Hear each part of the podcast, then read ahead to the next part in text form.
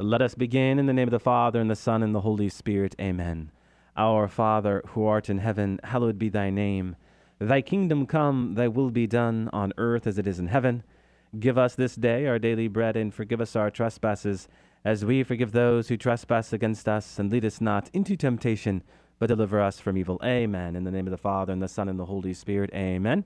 Well, welcome to another edition of Seeds of Truth. This is your host, Joe Hollcraft, coming to you from KKXX Studios, Chico Life Radio, 104.5 FM and AM 930. It is great to be with you another Tuesday evening where we continue our reflections into Paul's uh, first letter to the Corinthians, this beautiful letter that we have been at now for over two months, where we have been exploring the richness and the depth of St. Paul. Now, before we get back into chapter 15 and the topic of the resurrection of the body, I did want to offer up a few words in relationship to this discussion that a lot of people are having right now about who is the greatest. Now, certainly the context to that question is who is currently the greatest basketball player, and to some extent, who is the greatest basketball player of all time. Currently, the discussion is between LeBron James, Steph Curry, Kevin Durant, and others. And of course, and more collectively, there's the question of who is the greatest of all time. A lot of people are having this discussion because of LeBron James's uh, recent achievements and performances. But I'm not here on Seeds of Truth to talk about that as much as, as I speak to it, it really had me asking the question anew who is the greatest, right? And did Jesus answer that question? Well, he did. Let us go to Matthew chapter 18. We will go ahead and read verses 1 to 4. At that time, the disciples came to Jesus, saying, Who is the greatest in the kingdom of heaven?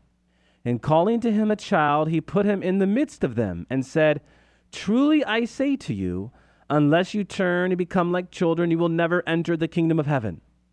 Whoever humbles himself like this child, he is the greatest in the kingdom of heaven.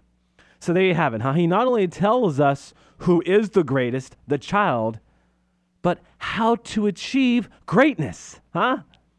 Which is to enter into that childlike simplicity, which is to enter into that childlike surrender, which is to enter into that childlike abandonment, that complete and total personal entrustment to God the Father.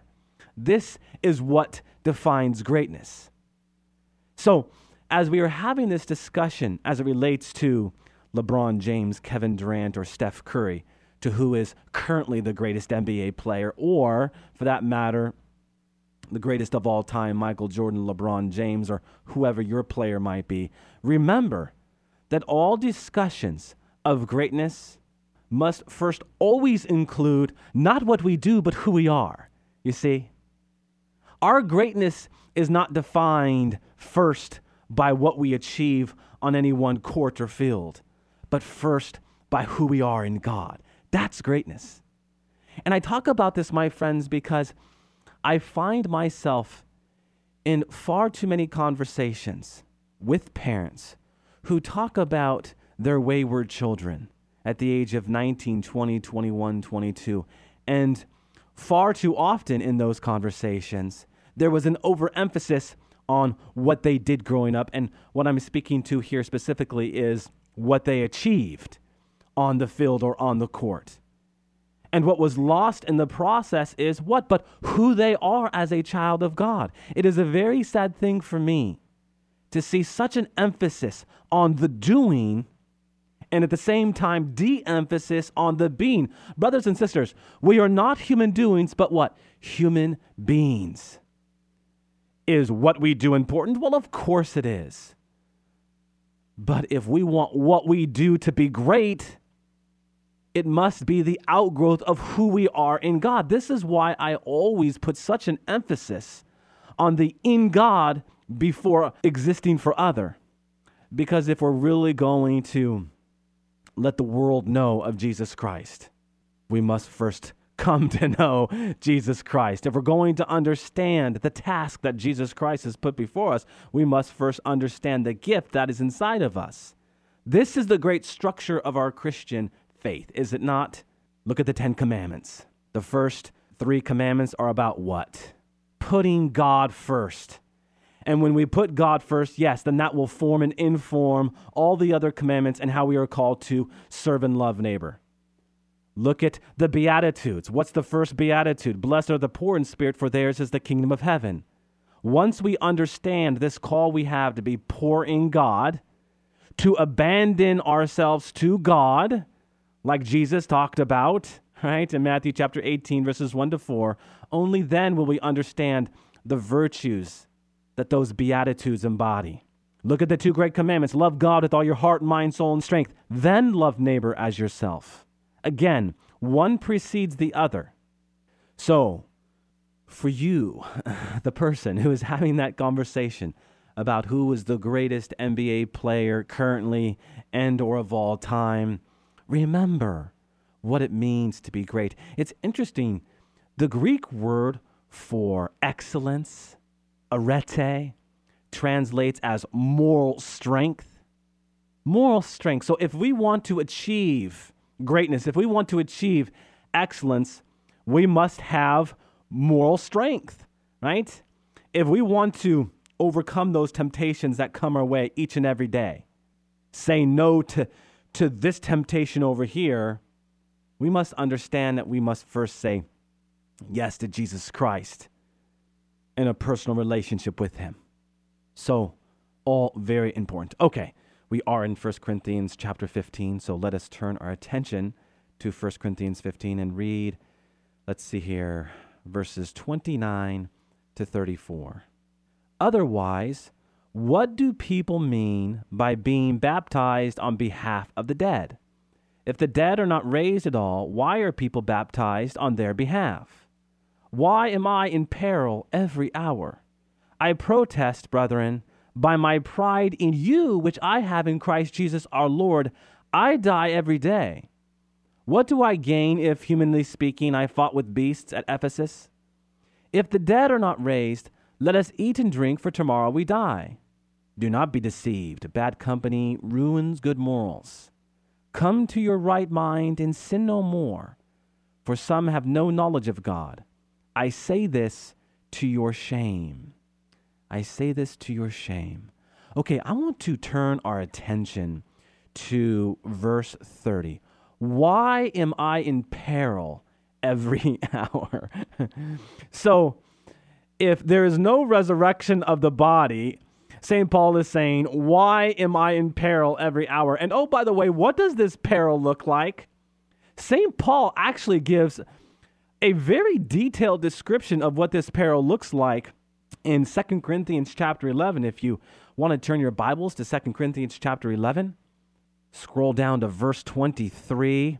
I'm going to go ahead and read verses 23 and following from Second Corinthians 11 for all of us to really appreciate what Paul means when he says, Why am I in peril every hour? Is he exaggerating?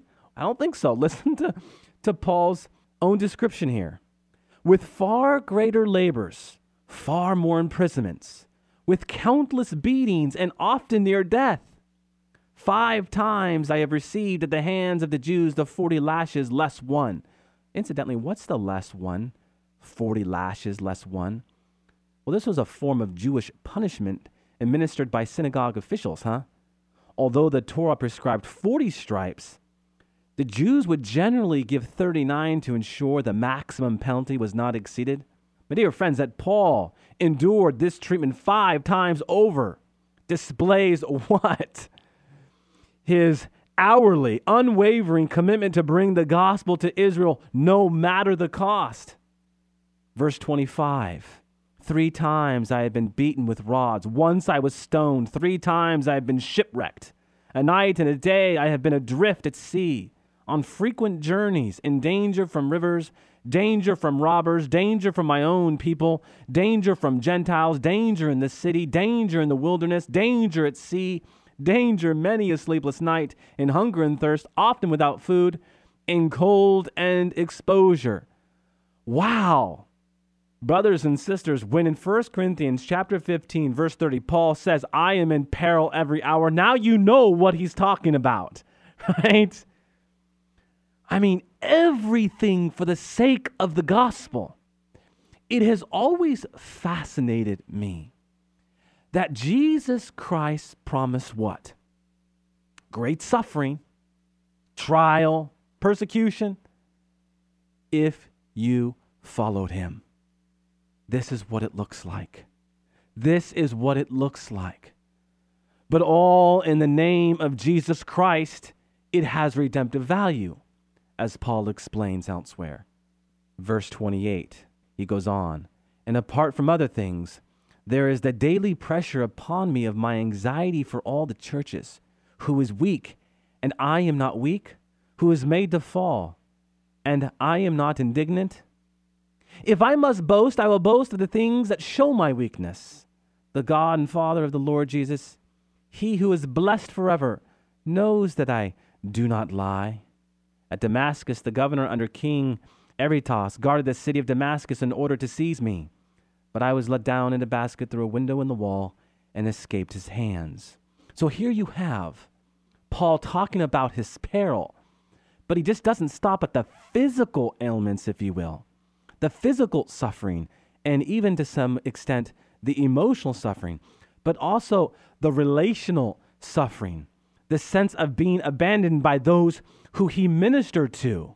And the anxiety he is speaking to here is his longing that all those that he is preaching to, that he is speaking to, will convert in the name of Jesus Christ. So, Paul wants us to really enter into the importance of this suffering, which in of itself is a great testament to the resurrection of Jesus Christ. All right, we continue. Uh, verse 31 I protest, brethren, by my pride in you, which I have in Christ Jesus our Lord, I die every day. I die every day. You know, when you reflect into verse 31, and for that matter, verse 32, where he's talking about him fighting with beasts at Ephesus, that if the dead are not raised, let us eat and drink, for tomorrow we die. We must remember that Paul's mortal struggle was this being weighed down beyond his strength, this being weighed down by this call. Yet, he was able to overcome this by what? God's grace. God's grace. And he wants us to understand that if he was motivated by the human standard, he would have failed, right? He wasn't moved by the human standard. That is futile. He was moved by the God standard. He was moved by the standard of Jesus Christ. Does this not bring into play that all important question of what operates your motives, right? The uh, modus operandi. Why do you do what you do?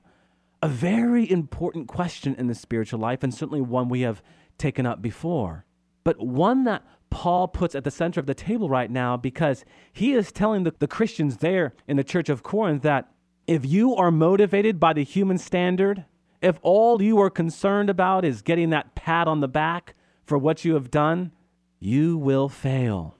You have to ask the question why do you do what you do? Because in the end, by asking that question, you will enter deeper into the challenge that is behind the question. Because so many of us, are driven by what? The human standard, what someone might think of what you do. We have to get beyond that, work through that, if you will, because only in the working through that will we begin to understand that, yeah, it's all about the God standard. It's all about God motivating everything that I do. I mean, think about all the encounters you have in your everyday just not all the people you meet, but the many details that are in all those conversations you have. There are many things that we say each and every day. And the many things that we say each and every day are very much tied to receiving man's approval, not God's approval. Sometimes, unfortunately, we don't say things we should because we, we are too concerned about what the person's going to say we are talking to, right? We always move as as Saints Peter and Paul remind us, to move in gentleness and reverence. But the virtues of gentleness and reverence do not remove the challenge. No. The virtues of gentleness and reverence help build the bridge by which truth shall pass. So often we want to be the hammer on the nail. So often we just want to say what, whatever it is that we, we want to say without really thinking about whether or not we should say it. When we anchor our conversations in reverence and gentleness, what we will quickly discover is that the conversation will evolve as it ought. But remember, as we move in gentleness and reverence, Jesus Christ does challenge us, well, to challenge others when it is necessary. Yes, timing is everything.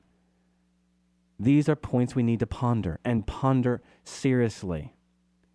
Why do you do what you do? Why do you say what you say? When you fail to say something that you think you should, why do you fail to say something? These are questions that should come up in an examination of conscience. Another piece we have explored that that piece that speaks to the importance of looking back on our day and reflecting how we brought God into our day or how we didn't bring God into our day. Right, so all of this is very much caught up in the subject matter that we are talking about because it is about living with the end in mind. It is about engaging these verses with a very practical application in mind. All right, what else could be said here?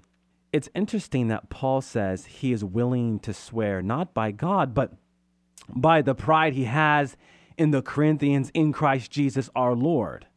So this is not a boasting about himself, but rather about the grace already operating in the community despite its many faults. So Paul is saying this because he has confidence in them, right? but not confidence in them autonomous from, from God. No. What does he say? It is because of the grace of Jesus Christ that is in you. This is what I have confidence in. This is what I boast in. This is what I have faith in. And should we not do the same? Should we not offer the same kind of encouragement to those Christians around us, to our brothers and sisters in Christ? Maybe they are weak in a particular area. Encourage them to rise up in God's grace and let them know that they can do anything with God. It is a great consolation for me when I am struggling with someone to have someone come up to me and encourage me. Not that I alone can do it, but in God's grace can I do it. That's a great encouragement. And this is what Paul is doing here. My pride is in you to the extent that Jesus lives in you.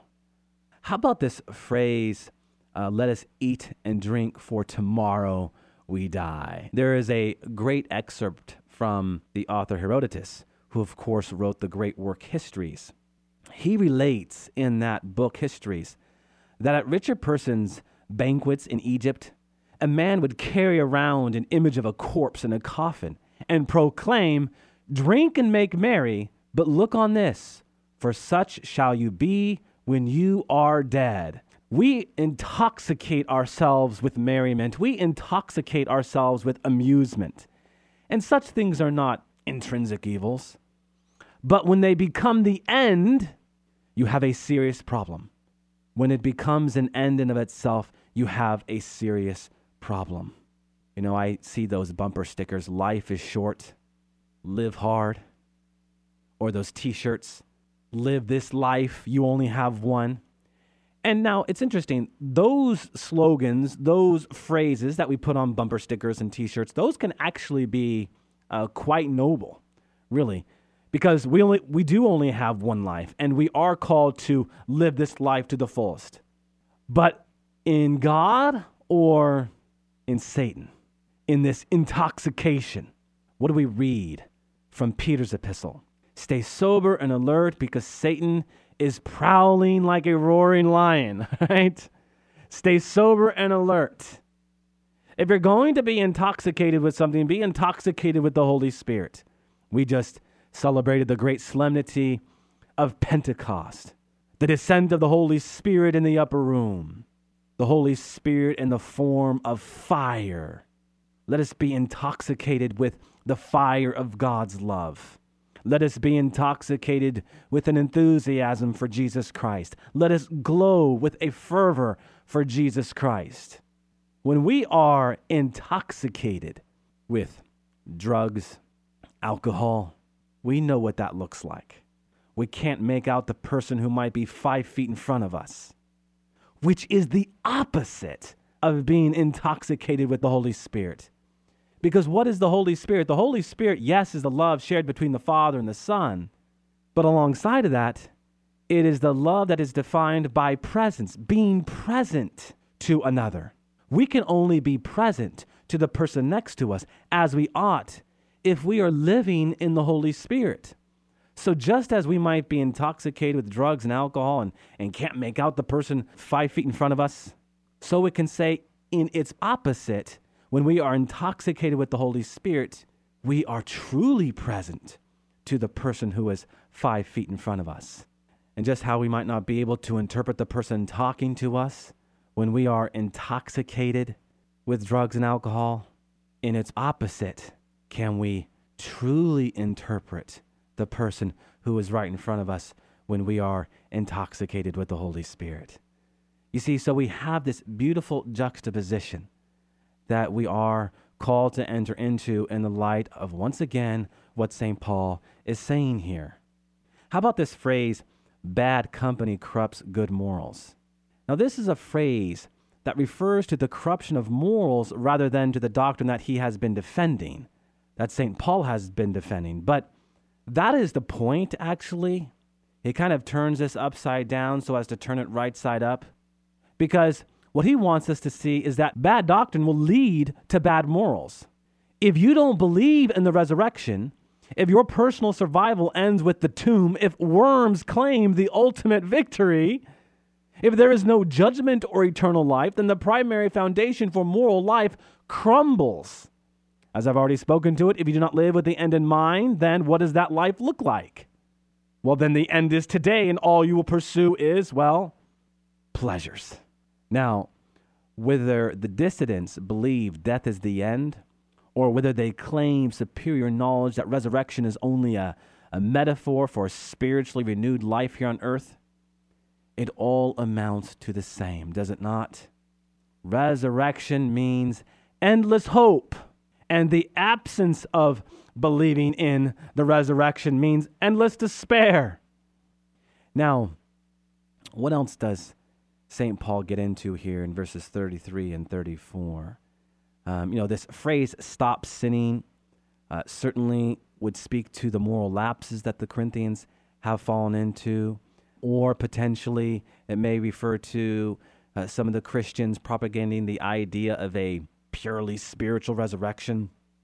In either case, they show that they have, in Paul's words, have no knowledge of God. What is Paul talking about there? What is that phrase about?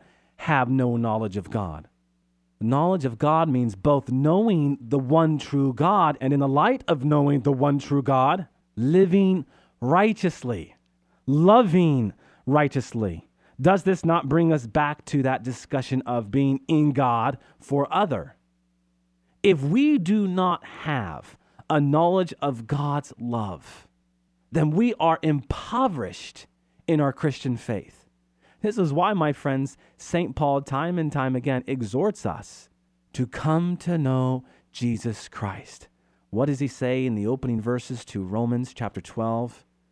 Be renewed with the knowledge of Jesus Christ. Because the knowledge of Jesus Christ will draw us deeper into the truth, beauty, and goodness of Jesus Christ. And as it does that, it will lead us to a life of righteousness. It will lead us to a life of holiness. All right. What more could be said here as it relates to the resurrection of the body? Let us go ahead and read just a few more verses before our time is up. This is verse 35. But someone will ask, How are the dead raised? With what kind of body do they come? You foolish man, what you sow does not come to life unless it dies. And what you sow is not the body which is to be, but a bare kernel, perhaps of wheat or of some other grain. But God gives it a body as he has chosen, and to each kind of seed its own body. For not all flesh is alike, but there is one kind for men, another for animals, another for birds, and another for fish. There are celestial bodies and there are terrestrial bodies. But the glory of the celestial is one, and the glory of the terrestrial is another. There is one glory of the sun, and another glory of the moon, and another glory of the stars, for star differs from star in glory. So here in verses uh, 38 to 41, we have these variations in nature, if you will, between the dignity of living beings. And I love this, where he speaks to uh, men, animals, birds, and fish. And then he gets into uh, the heavenly bodies, right? Sun, moon, stars. He does this because by doing so, it enables Paul to illustrate the different gradations, if you will, of glory that will characterize the bodies of risen believers. And incidentally, my friends, if you were to go to your Bible, you see a footnote, Daniel chapter 12, verses 2 to 3. There, Daniel likewise compares the righteous who rise again with what? The lights and stars shining in heaven. Beautiful stuff. What about this phrase, unless it dies? And we'll close with this. Well, as we know, as seeds must decay in order to germinate and bring forth life, so death is merely, my friends, a prelude to resurrection and new life. As we will discover tomorrow, this image of the seed and sowing will play a very important role in Paul's ongoing catechesis on the resurrection of the body. All right, I am looking up at the clock and we are out of time.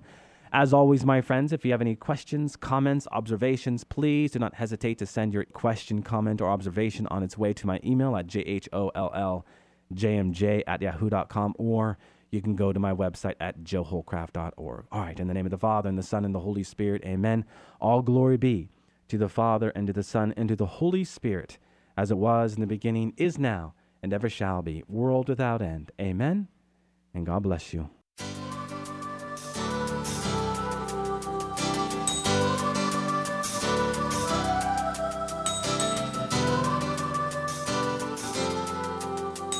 Thanks for listening to Seeds of Truth, heard every evening Monday through Friday at 5:30 here on KKXX. If you'd like to hear this program or find out how you can help support Seeds of Truth, the website is joehollcraft.org.